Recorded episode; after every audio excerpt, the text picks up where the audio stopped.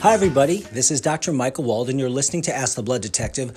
Today's show, I am, well, particularly excited about because whenever one of you intelligent, wonderful people in the audience send me show concepts, they're all so good, I have a really hard time trying to decide which one I'm going to do. But this show topic today is all about common misconceptions that I've heard regarding nutritional supplements, how to take them, what they're for, what to expect in terms of how quickly they should work, and all and all other important fundamental concepts of how and why supplements work. And uh, regardless of your level of nutrition education, whether you're a beginner, meaning you have uh, you know some nutrition awareness and you're listening to a show like this to improve your knowledge, or whether or not you have very advanced knowledge, and, and many of you do because the kinds of questions that I'm getting are just phenomenal. And I'm going to let you in on a, on a little secret. The reason why I do this show, Ask the Blood Detective, is because it makes me a better practitioner. It makes me a better clinician. You know, I also provide professional level talks at different scientific uh, symposia as well and seminars. And a lot of the, the attendees, the other doctors, other nutritionists, practitioners of different types, all kinds, come to these talks. I do them throughout the United States and abroad. There is a, another misconception that whatever the topic is that I'm talking about, that I've always been an expert in it. And, and that's simply not true. I do the radio show for the very same reason I do these talks. They make me better. You know, years and years ago, uh, I suppose it was a good 20 years ago, Gary Null gave me a call and he said, Michael, I'd like you to be on the show tomorrow to talk about hepatitis C. Can you do that? And I've never admitted this to, to, anyone, so here it is on air. And I said, Absolutely, Gary, I would be honored, and uh, I'll await your call tomorrow for the show. He says, Great, thank you. Hung up. Okay, so I did know a few things about hepatitis C. Uh, I probably could have summarized what I knew in about a paragraph. And uh, so that night, I did not sleep up until noon. The show was the next day at noon, and I studied and studied and studied. I probably read the equivalent of what an, average, you know, conscientious nutritional practitioner might read in a year or more. And by the time the, the show uh, had arrived at, at noon the next day, I was very, very comfortable with the idea. And that night, I had literally written a book on hepatitis C, which I then published. So, what I like to do is to challenge myself with this show, Ask the Blood Detective, with putting myself out there on other radio shows, writing articles, and uh, admitting when I don't know a thing. When it comes to this topic today, common misconceptions uh, from beginner to the more advanced individual in terms of knowledge in nutrition, this is a topic and a concept that will add value to your life. It will add increased quality to your life. If you know how to use nutritional supplements correctly, it w- they will add nutritional quality to your life. And they probably will allow you to live longer by helping you offset the early onset of chronic degenerative diseases. So, I've got in front of me about hmm, 15 or so questions that I've received from all of you regarding this topic. And as these questions were coming in, mixed with all sorts of other questions, I realized that the majority of these questions really centered around conceptual issues with supplements like I said. So let's let's take one question at a time. And I'm going to paraphrase, but you know, before I hit the first question, I need to tell you another important story. 2 days ago, I'm having a consultation, a phone consultation. I do distance consultations with a woman who has uh, cancer. And uh, prior to seeing me, she was in uh, dire straits. She was not gaining weight. She had all sorts of adverse side effects of her chemotherapy. She really did not know the basics of her, her food intake, let alone proper supplementation. Long and short of it is, I put her on a plan and she gained weight. She was doing very well. And she said to me, she says, Dr. Wald, you know, when I visited my oncologist yesterday, he said, you know, I should probably refer you to a dietitian. And my my uh, patient did not want to argue with him and say, you know, I already have a dietitian. I'm also a dietitian. I have a, a license in New York State as a dietitian. So she went to the dietitian, who she said seemed like a nice enough lady, very qualified. And uh, my patient mentioned that she told the dietitian about me. The dietitian looked me up and said, hey, this, this guy's the real deal. But then she said to my patient, I don't know what it is with these people. Why do they always recommend so much vitamin C? She says to my patient, Do you know what the recommended daily allowance is for vitamin C? And my patient answers, I think it's about 60 milligrams. She says, Well, you don't need more than that. Now, the long and short of it is, again, that if that dietitian had taken, let me exaggerate, 10 seconds to open up her computer and to type in the web address for the National Library of Medicine, and then in the blank little bar on that page, type in vitamin C and cancer, she would come up with several hundred articles right there on the page. And if you click on any one of those articles, they will bring you to, they'll open up that article. And then to the right of the page, they'll have four, five, or six additional articles that are similar. And you can click on any one of those, and that'll bring you to another page, which will have another six, seven, or eight articles on the right. It is a, a, an unbelievable web of scientific data supporting not just the use of vitamin C, but nutrition in general. And for those of you who haven't listened to my other shows, when I mentioned the National Library of Medicine, which is the major, one of two major databases that most physicians and, and practitioners should be using for their research, there are over 3 million citations there, starting from 1966 to the present. Then, the next day after speaking with this uh, patient, another patient says, My mother has cancer. I brought it to the oncologist. The oncologist said one of the first things he said was, Get your mother on vitamin C, and a lot of it. My point here is that even among healthcare professionals of different types, there is a, huge disparity of information and knowledge. The goal of Ask the Blood Detective is to give you reliable knowledge. If there are issues and dangers with nutrition, I will let you know what those are. I am not here pretending that nutrition, in, in terms of the use of nutritional supplements, is 100% safe. It is imperative, it is important that any healthcare provider, regardless of his or her specialty, whether they're alternative or whether they're traditional uh, medical circles, that we give responsible information. If a patient says to me, Dr. Wald, what do you think about this medication for so and so? I always make it my, my business, my goal on behalf of the patient to say, well, here's what we know about this medication, here's how it's used, these are potential side effects. And if my patients want to use natural means instead, then that is their choice once they've been fully educated with both ends of the spectrum. So, when we talk about misconceptions with the use of supplements, they will make the difference between your short and long term success with your nutritional efforts and you not having them, meaning not having results. I have many people that see me. One of the first things they do is put their big, heavy bag of nutrition, nutritional supplements on my desk, say, Dr. Wald, I take all these. And uh, I look, I, I take a big bag of supplements as well, but I can't know until I examine the combinations of what they're taking relative to their health problems and other factors if they're doing things right. Because feeling great is no evidence that your supplementation and your lifestyle is working. I'm going to say that again. The fact that you feel great is not strong enough evidence that your health efforts are making a real longevity and quality of life difference. I've had patients that have seen me before I can even start with them. They'll have a stroke or something happens that they hadn't had a problem before.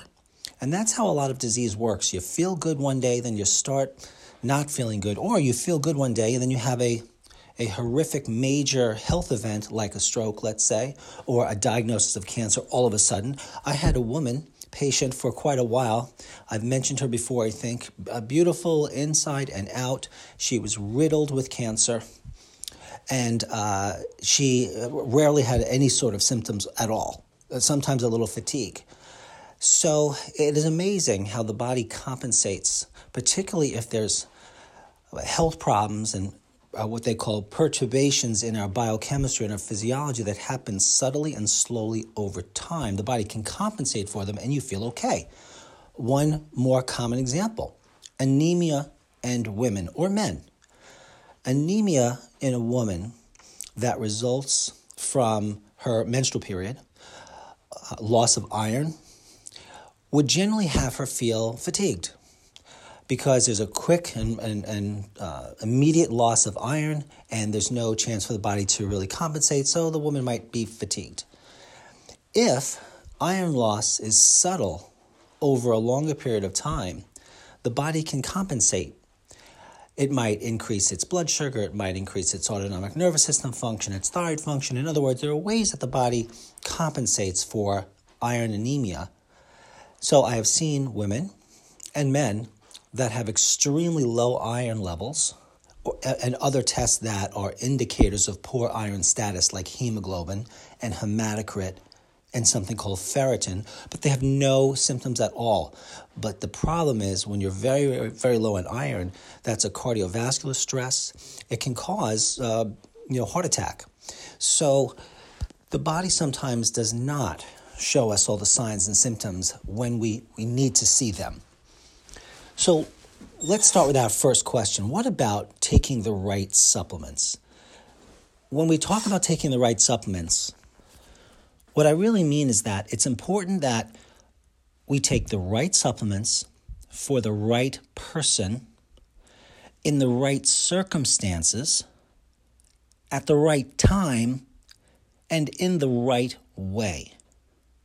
Because if you take the wrong supplements, well, they're just wrong. So obviously, we need to take the right supplements, and figuring out what the right supplements are, fundamentally speaking, come from what are your symptoms? What are your signs? Are you taking any medications? What about your genetics that might impact your nutritional supplements? What are you willing to do? What is your particular health problem? Uh, what does your diet look like? How much do you exercise? How much do you not exercise? What is your stress like? Where do you live? What is your environment about? Is there a high level of electromagnetic uh, fields? All sorts of factors that one would want to take into consideration when taking the right supplements. So that should be pretty straightforward. But then we want to take the right supplements for the right person. Well, African Americans don't necessarily metabolize certain nutrients the same as non African American uh, people do, or that Asians may.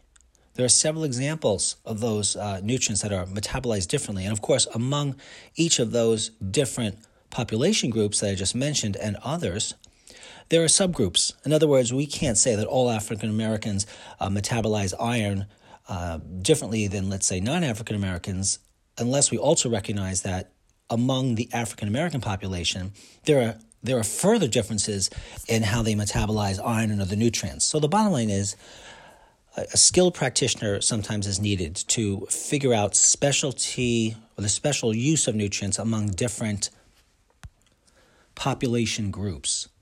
And then there's taking the right supplements in the right circumstances. So if an individual has cancer, the type of cancer matters.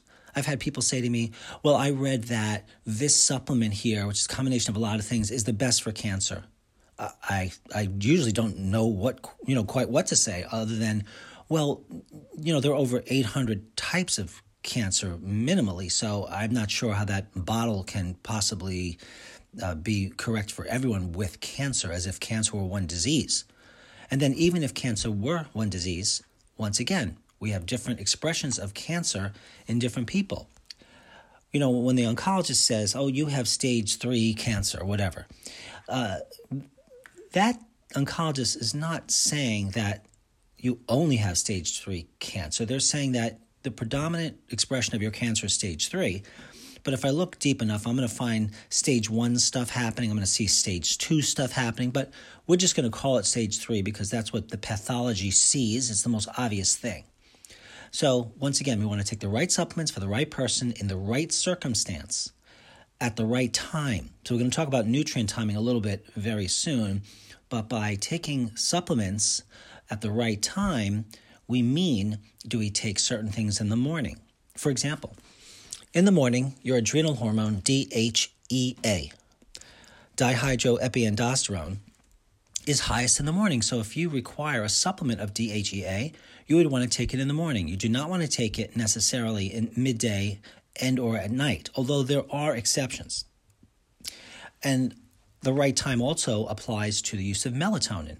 Never, never, never take melatonin at any other time except before bed. If you do that, that could increase risk of cancer because melatonin may throw off your circadian rhythms, your night daytime uh, balancing act of the nervous system, and can throw off a lot of body systems. I have seen patients taking a smaller dose of, of melatonin in the AM, then midday a little higher, and then before bed higher still because they want to build up the dose towards bedtime, except that's not how our physiology uh, uh, and circadian secretions of melatonin works. Unless you're a day night worker, you know, that, meaning you're flipped in terms of your schedule when you're up and when you're asleep, you only want to take melatonin at night. If you're just joining us, my name is Dr. Michael Wald. You're listening to Ask the Blood Detective. I'm the Director of Nutrition at Integrated Nutrition of Mount Kisco. I'm located about an hour north of New York City.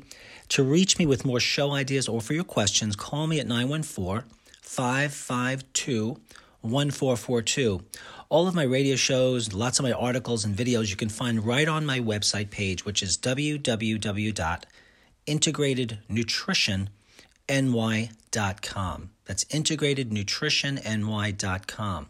You can email me at info at blooddetective.com. And the show topic for today are common misconceptions regarding nutritional supplements, how they're taken, why they're taken, when to take them, what are the combinations. So let's continue.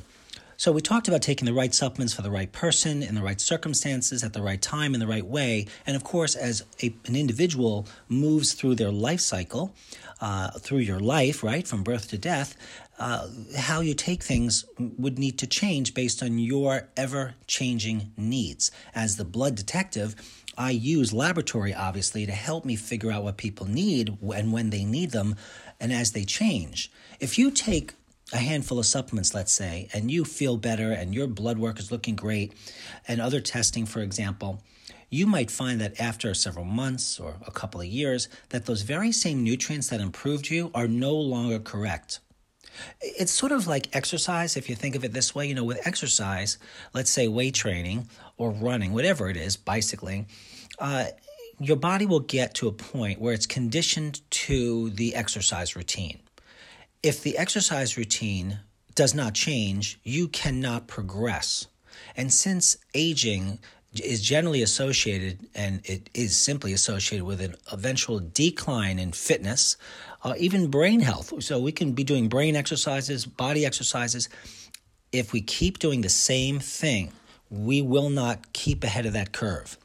You know, I, I don't know about you guys, but today I am 52 years old and I'll be posting some videos of me in the gym just to show off a little bit, to show you what you can do with your body. If you take the right nutrients, you adjust them to your changing needs over time, and you push the envelope a bit so your body does not become complacent.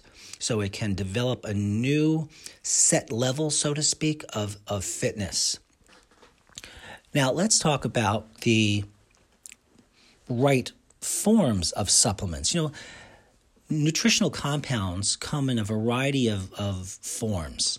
And what I mean by forms is um, biochemical um, structures, basically. So, for example, there's calcium citrate, there's calcium carbonate, there's others. And sometimes, depending on your circumstance, one form of calcium may be better than another form of calcium. Overall, the calcium citrate form seems to be the best for offsetting bone loss, but I would like to refer you all to my radio show on calcium, which you'll find towards the top of my blog on the integratednutritionny.com website or the Blood Detective website. The blogs are the same. Where I talk about calcium is not the problem with bone loss, it's the misuse of calcium that's the problem. As far as calcium goes, if a person takes, and I'll mention more of this later, but with other supplements, but if you take too much calcium for your physiology, you actually cause bone loss. Most people out there think you just you can just take as much calcium as you need. But if you take calcium in, that, that throws off the calcium regulating hormones and other systems, and more calcium in, the more calcium you lose, which is why we're one of the countries with the highest calcium intake and one of the worst osteoporotic uh, incidences. Now, we're talking about the right form of supplements. So, for example, if you have um, an ulcer uh, or gastritis, which is inflammation of the stomach, or esophagitis, which is inflammation of your esophagus, you might benefit from a specific form of zinc. You know, there's zinc orotate, there's zinc uh, polynicotinate, there's zinc bisglycinate chelate, um, and there's zinc carnosine. Zinc carnosine is the best zinc as a topical in the digestive tract for inflammation and ulcers. But very few practitioners have heard of this. Why, I don't know, because the studies are there. 150 milligrams in a normal weight person is usually the therapeutic dose. It may not be all a person needs, but my point here is there are different forms of zinc. So you have a zinc molecule that's attached to a carnosine sort of side chain, it's called in chemistry. And then uh, with let's talk about selenium. So selenium is a is an immune modulator. It's a chelator. It does so many important things, and selenomethionine is probably the overall best form for most individuals among different uh, ethnic groups. But there are sometimes exceptions, and there are also exceptions depending on certain conditions. Let's talk about folic acid for a second, uh, a B vitamin. Folic acid in the form, in its active form called L5 methyl tetrahydrofolic acid, is the most biologically available form of folic acid. That would be the best form for depression and, and anxiety, um, certainly with most cancers, generally with all major conditions, cardiovascular disease, that I can think of. But if someone has vitiligo, which is a skin condition. It's not really a skin condition, it's an autoimmune condition that manifests as a loss of the melanin, the color pigment of the skin. So people have these white patches, sometimes in small areas of their body, sometimes all over their body. We know that injections of folinic acid seems to be the best form for that. Again, there's always exceptions to every rule. My point in bringing this up is that there are different molecular uh, forms of nutritional compounds, and different studies have determined which ones are the best for different conditions. So it's up to the healthcare provider to look over these studies, to consider this information in the context with his or her experience. And I've been doing this work for over 27 years. And when I have a patient that has complex health problems, I consider what nutrients they need in a, you know in context with a lifestyle plan, including healthy diet. But then I will always check the medical and nutritional literature again to see what are the latest things that have been found. Uh, I superimpose that among my clinical experience and what I have found to figure out the best forms of supplements for my patients in the right combinations. So now let's talk about taking supplements in the right combinations.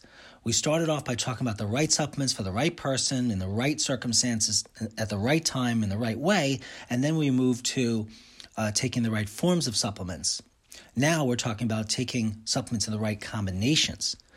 So, for example, unless you're a menstruating woman, you do not want to be taking iron supplements. You, you should not also be taking a multivitamin with iron.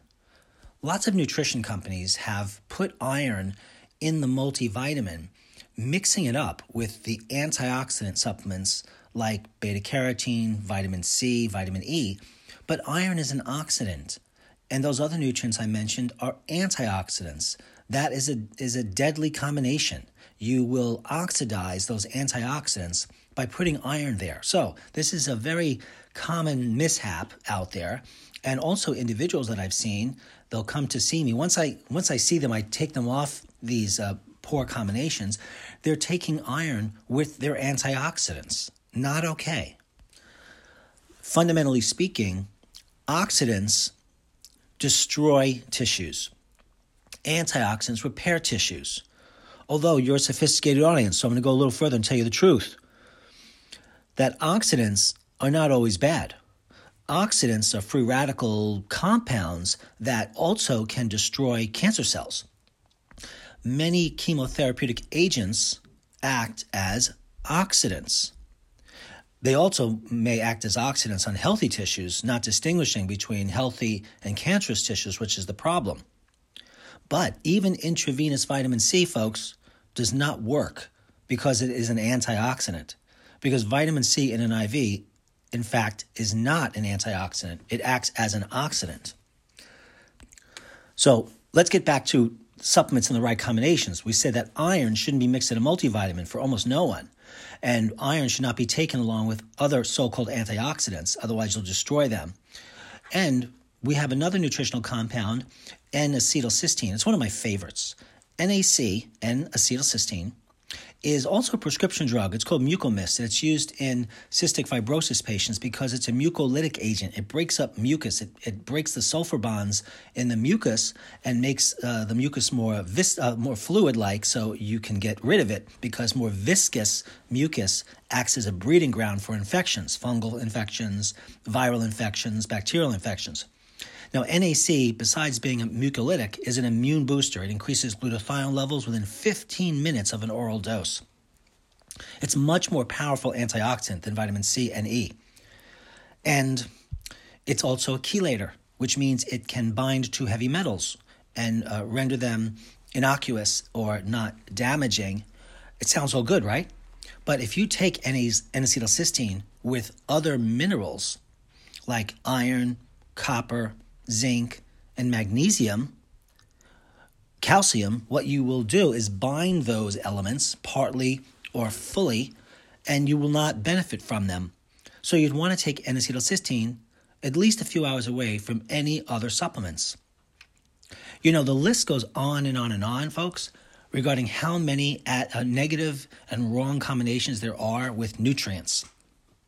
There are also negative combinations of taking certain nutrients with certain medications. There are also positive combinations of nutrients and medications or of nutrients and nutrients. So if you have a, a more complicated or chronic or confusing set of health problems, you would want to seek the advice of someone who is trained in drug nutrient interactions and nutrient nutrient interactions, and from someone who teaches these uh, sorts of concepts during my symposiums and seminars, I can tell you that a lot of healthcare providers out there simply do not know these basics. Maybe they got their nutritional certification online, which is going to be very basic, or, or maybe they fell asleep in class. I, I don't know, but it is it is a real real problem. So again, with N-acetylcysteine, if you want to improve your immunity, you want to take N-acetylcysteine, but take it away from your zinc which is also important for immunity. But if you take NAC with zinc, the zinc will be bound or complexed or chelated by the NAC. Now, let's talk about another common problem that people seem to uh, run across regarding the use of nutritional supplements, and that's supplement timing. Some nutritional supplements, right on the bottles, will say take with food, take without food. And you generally want to follow that advice. Most of the time, it's correct. If you feel that you're getting a bit nauseated when you take your supplements uh, away from food, then you should take them with some food. If you find that after you exercise, you're particularly fatigued, you may want to take an amino acid and protein mixed with a carbohydrate drink, let's say, or smoothie before your exercise. I like to sip it during my exercise and finish the drink off within 30 minutes post exercise. That helps offset a dramatic reduction in glycogen in the muscle tissues and improves the uptake and utilization of the amino acids and the proteins so that you're not wasting your muscles. Because over exercise or exercise with poor nutritional timing will not maximize weight loss. It will not maximize retaining your lean body tissue, which is where your metabolic rate lives. I do a lot of work with athletes, uh, and in the sports arenas, they are very well aware of nutrient timing. That might be a topic for an entire other show. Let's move on to taking the right um, the right dose of supplements.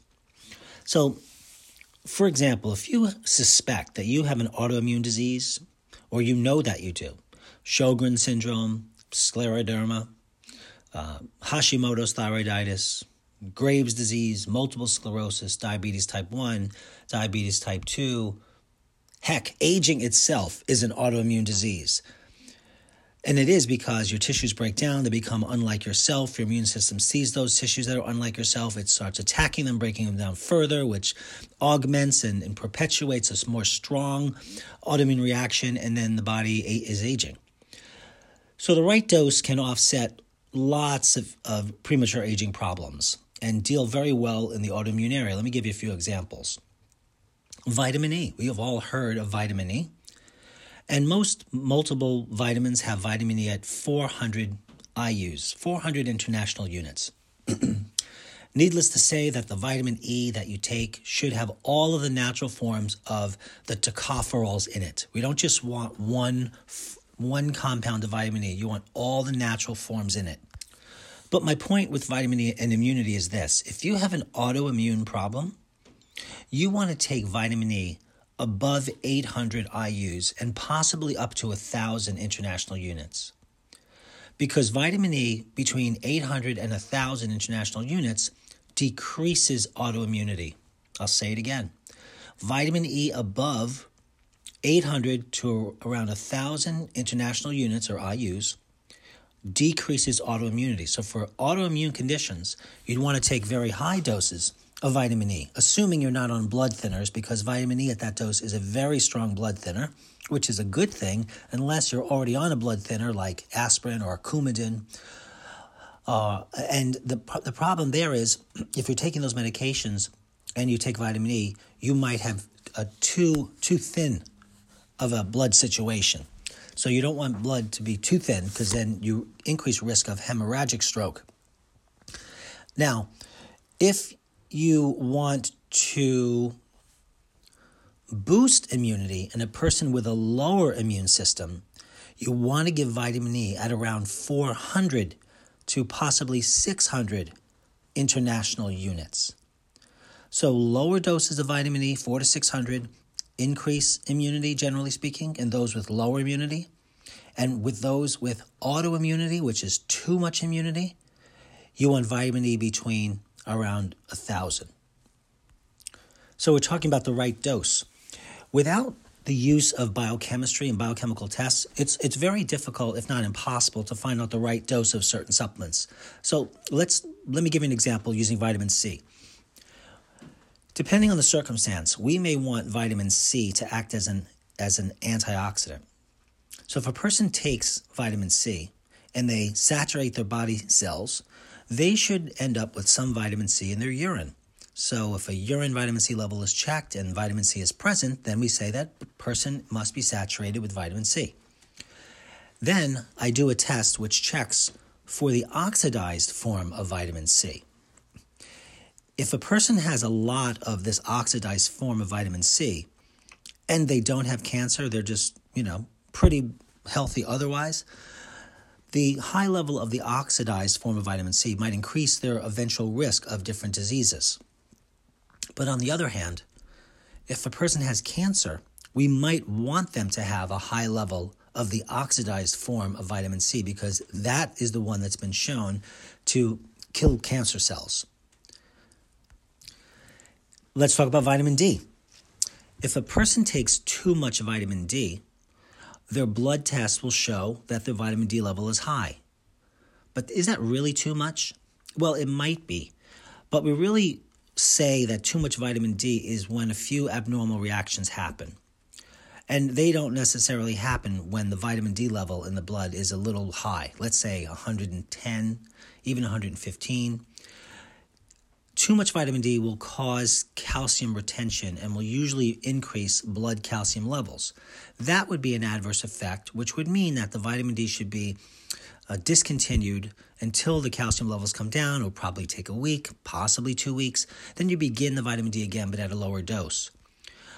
But the right dose for vitamin D implies an amount that gets the blood level between 70 and 100 because all the good studies called a meta analysis considered together show that vitamin D levels are best between 70 and 100. The higher normal the vitamin D, the lower one's overall morbidity and mortality from anything at all. That's a big, big statement. But if you take too much vitamin D, you can cause kidney stones because you cause the calcium retention and you can cause a condition called hyperparathyroidism, where you overactivate the parathyroids. Now, let's talk about another misconception or concept that's not usually considered by individuals that are on medications that take supplements. There are many, many, both positive and negative supplement medication interactions. And I'll just mention two common classes of drugs the statin medications for lowering cholesterol and lipids, lipids are fats, and the uh, SSRI medication, the serotonin reuptake inhibitor drugs that are used for depression. So, statin medications uh, can and do lower the levels of lipids on blood. It does not mean, by the way, not everyone with a high cholesterol should be lowering their cholesterol. But that probably will be a topic of an, another show entirely. But my point here is that statins will cause malabsorption and, and, and uh, interfere with the proper metabolism in the liver of uh, beta carotene. So, people taking statins should be increasing their intake of beta carotene and other carotenoids. But not just the carotenoids, and low levels of the carotenoids can increase the risk of all kinds of health problems.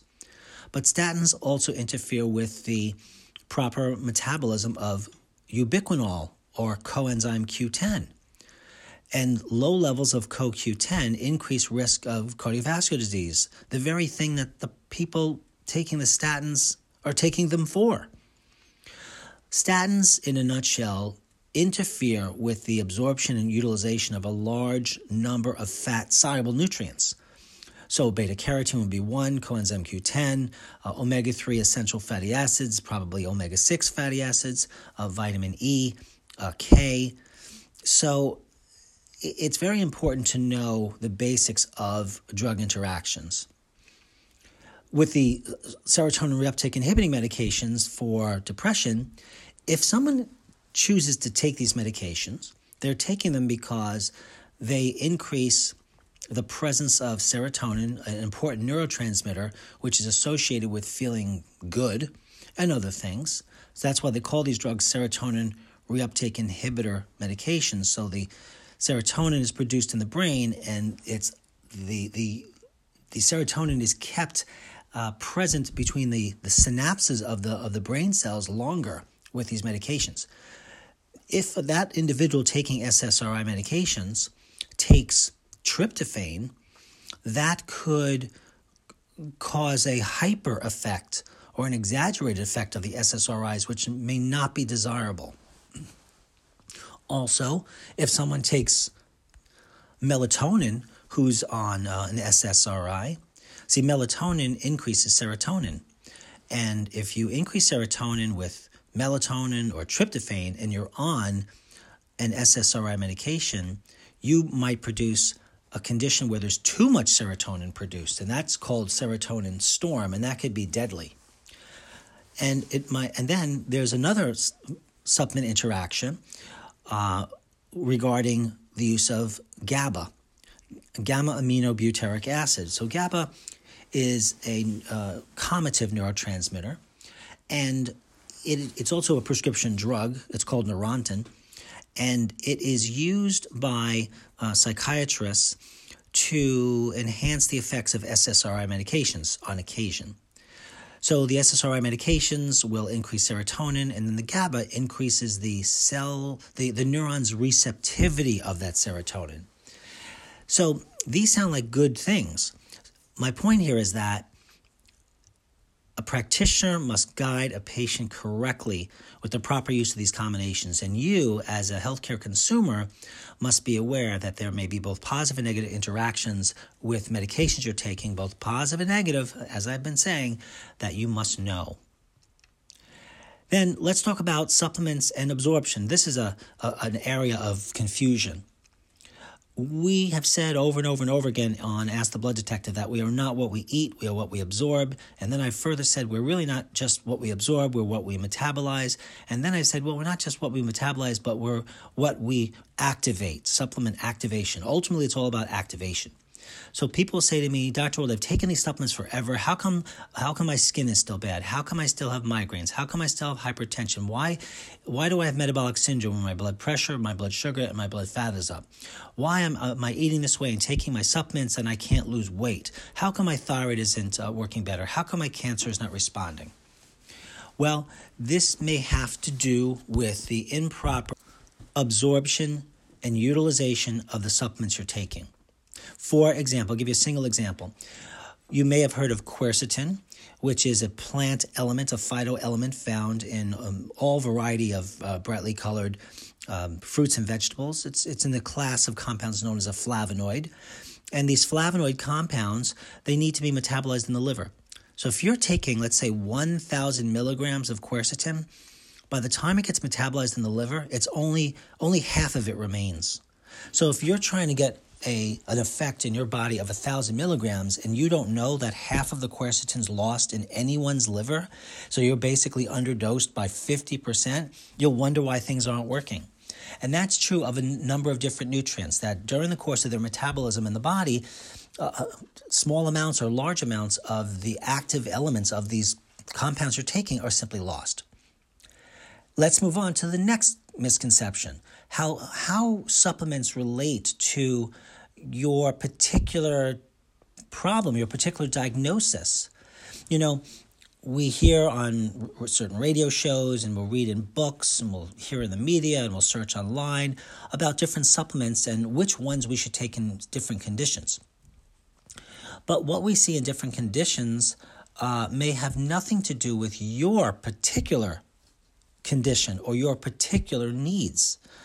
So I will often see my patients on what look like on paper, you know, a good supplement protocol. But once I get talking to them through a careful health history, uh, superimposing, of course, the experience I bring to the table. What do the textbooks say?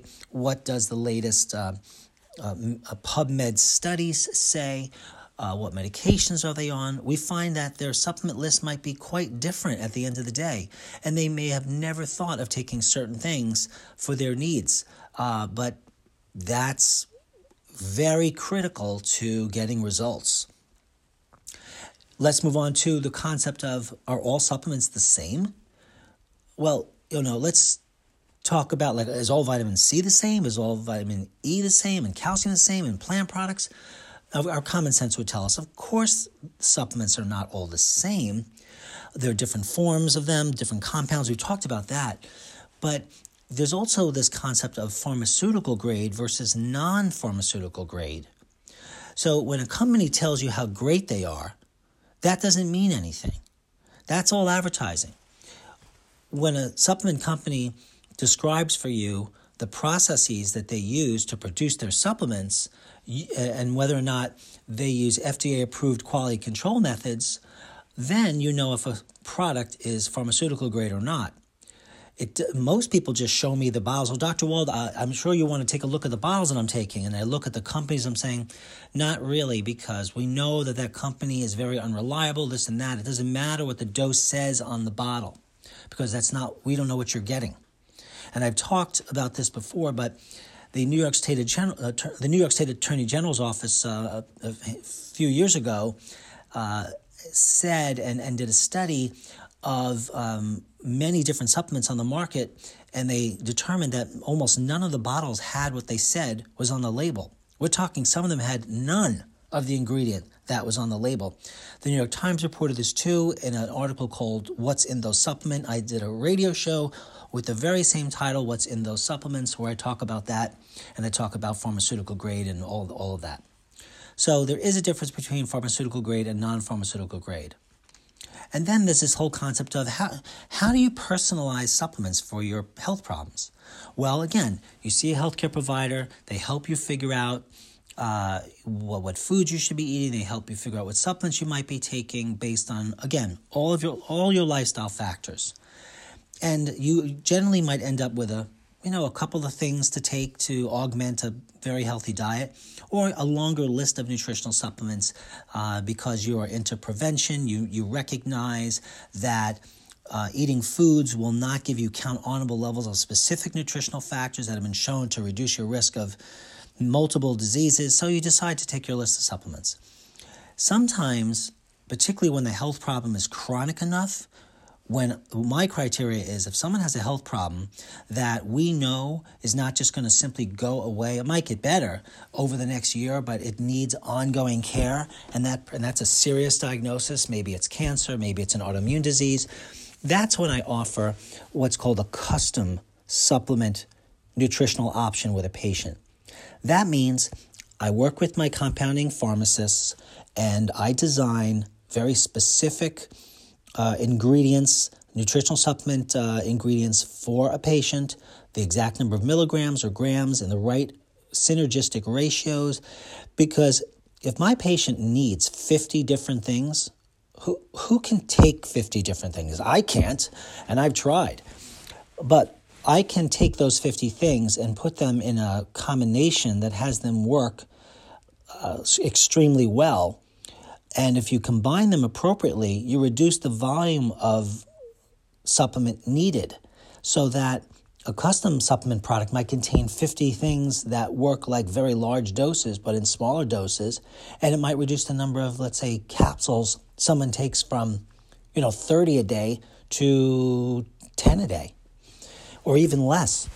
So there are ways of personalizing supplementation, and that's based on an interview, a health interview, sometimes an exam, laboratory work, the experience of the practitioner, and whether or not you're going to form a list of supplements for a person or you're going to develop a custom supplement for a patient. All sorts of options are available. To read more about the custom custom supplement process. If you go to blooddetective.com, you'll see at the top of the page the supplement link. Just click on that, and then you can read all about what I what I do uh, to formulate custom products. Now, this next question is a really good one, and I appreciate that so many of you asked it. And the question is, how long should it take for supplements to work? Weeks, days, months, years? How long should it take? Well, when patients ask me this question, they, they start to answer their own question by saying, Well, and I'm sure, Dr. Wald, you're going to say that it depends and you can't really know, but, but can you give me some idea? Yes, I can. Because uh, depending on my experience, a person might be recommended by me to eat a certain way and to uh, take certain supplements. And then, based on their baseline laboratory work, I usually can make pretty good estimates about how long things should take to work. If I can't right away, uh, I, when I do comparative laboratory testing, the fact that I now have something to compare the labs to does often tell me something about the rate of time or the time it may take for nutritional supplements and other nutritional uh, efforts to work. So, how long should it take for supplements to work? Of course, it varies from person to person. It also varies with the health problem we're talking about. Uh, I had a patient ask me yesterday who had a very debilitating form of MS, you know, how long it should take for supplements to work. So I asked her, I said, well, what do you mean by work? She says, well, you know, to cure me. And I said, well, you know, I cannot guarantee that. Um, but w- the criteria that I do have is I would like to make you stronger, improve your coordination, your reflexes, your energy, and to manage these abnormal findings in the labs. We may never cure you, and how long it may take for all those things uh, to happen is we'll really just need to see. So each week we'll meet and we'll have a conversation and I'll reassess you, and then it should start to become clearer how long it should take for things to work. And then, of course, if we want to know how long it takes for specific supplements to work, we might check specific supplement levels or tests of how well supplements work. So, in other words, I do a test of vitamin C levels, but I also do a test of vitamin C use. So, uh, the same thing with vitamin D. You know, if you take um, a, a form of vitamin D and it doesn't produce D3 in your body, you can do a blood test to see where the problem is along that pathway. And you can you can do that with a number of supplements. But not not everything is based on testing. Uh, people simply want to feel better. I certainly know I want to feel better uh, at times. And uh, the thing is, the supplements will take varying amount of times to produce uh, improvements. So, in some people, depending on the health problem, it might be days, and others it might be weeks, months, and still others it might be years. It, it just depends. And of course, it also depends on, you know, what one's particular disease or illness is. And then, as I mentioned earlier on in the show, it's important that we change our, our nutritional intake over the course of our lifespan and our health span. And we also know that the nutritional needs and how we supplement uh, individuals that are babies, infants, toddlers, teenagers, and adults is different as well. Men and women also have different nutritional needs uh, in terms of hormonal balances and, and the, the individual needs between specific men and women. And then I've talked on other shows about the concept of nutritional synergism. I did an entire show on nutritional synergism how and why you want to combine nutrients in specific ways. And I give examples from the, the medical and nutrition literature about how you can put supplements together such that as such as let's say uh, resveratrol plus boswellia instead of one and one equaling two one and one might equal four in terms of the synergistic power or impact that that combination might have on someone's health problem. So there are many, many examples of synergism and that's a very underestimated and underappreciated part of combining uh, nutrition right. In the in the time that we have remaining for the show, first I want to just acknowledge that you are listening to Ask the Blood Detective. We have been talking about common misconceptions regarding how nutrients are used, what we expect from nutritional supplements, what are the right supplements, what's the right dose of supplements, what are the right forms of supplements, what are the right combinations of supplements, how do supplements work with medications, how do how do they their uses change, and how should we take them differently with uh, given our exercise, our fitness, and if we're athletes how should we take nutritional supplements if we have malabsorption? What are the differences between non pharmaceutical grade nutrients and pharmaceutical grade nutrients? What is a custom supplement? And when do we know to do that as opposed to just a list of additional supplements we might want to take? What uh, what factors uh, have to do with the supplements we take in terms of dis- the disease that we have or the diagnosis that we have? What are supplement differences between men and women? Well, these are just a few of the things we've talked about already. And between men and women, again, in general, we know that men usually need more protein than women if they want to put on muscle. But if men and women want to lose weight, they usually both would have to increase their uh, protein intake, um, vegetable sources of proteins, or vegan, I should say, sources of protein would be best. My point here in the few minutes we have is, is just to emphasize that there are significant considerations when we are using nutritional supplements. Even combining supplements with food. And with foods, there are both positive and negative interactions.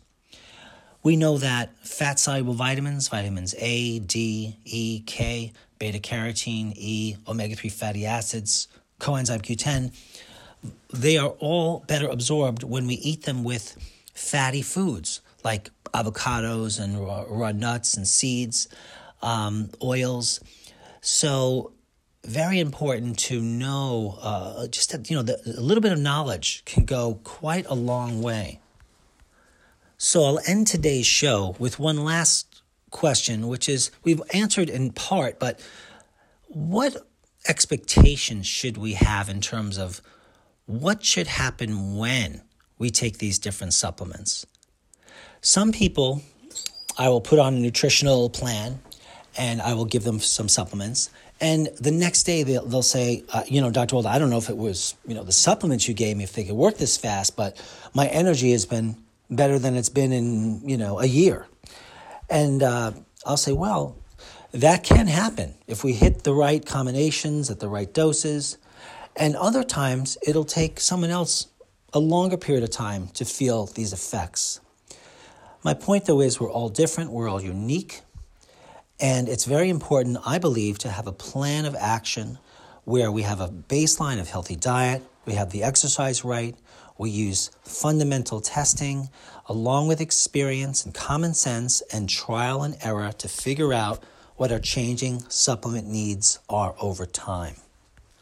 And as a final thought, this comes up every day with patients of mine. They'll say, Dr. Wald, why don't my other practitioners, my other doctors, my medical doctor agree with supplementation? They say I can get everything from my diet. I do not need supplementation. All I'm going to do is produce expensive urine. And after I stop laughing at that, because I think expensive urine is a funny concept, haha, I say to the patient, I said, look, with all due respect to your doctor, ignorance is bliss. I used to get very frustrated when I would hear these uh, statements in the past, and I would write long, typewritten, single space, you know, papers to these docs because I figured if I could change them somehow and educate them, I could change the world. So I'd write these things. I would expect to, to, get a call, maybe flowers, I don't know. I got nothing. Most of the time, I never heard a thing. And I realized you cannot convert someone who does not want to be converted. And if someone has an ignorant view of something, well, they're going to keep that view. It's the rare individual that can break out of that. You know, one of my uh, prior partners, who's my good friend now, uh, a neurologist, he visited my office one day because he heard that, uh, well, actually, we had many patients in common uh, that were doing much better than the patients we did not have in common. And he drove all the way from New Jersey to see what it was I was doing. And I'm telling you the truth. He came to the office, he observed me for the day, and he, he never left. He stayed for seven years. Uh, not continuously. He did eat, sleep, and at home. But we started working together. He was just blown away.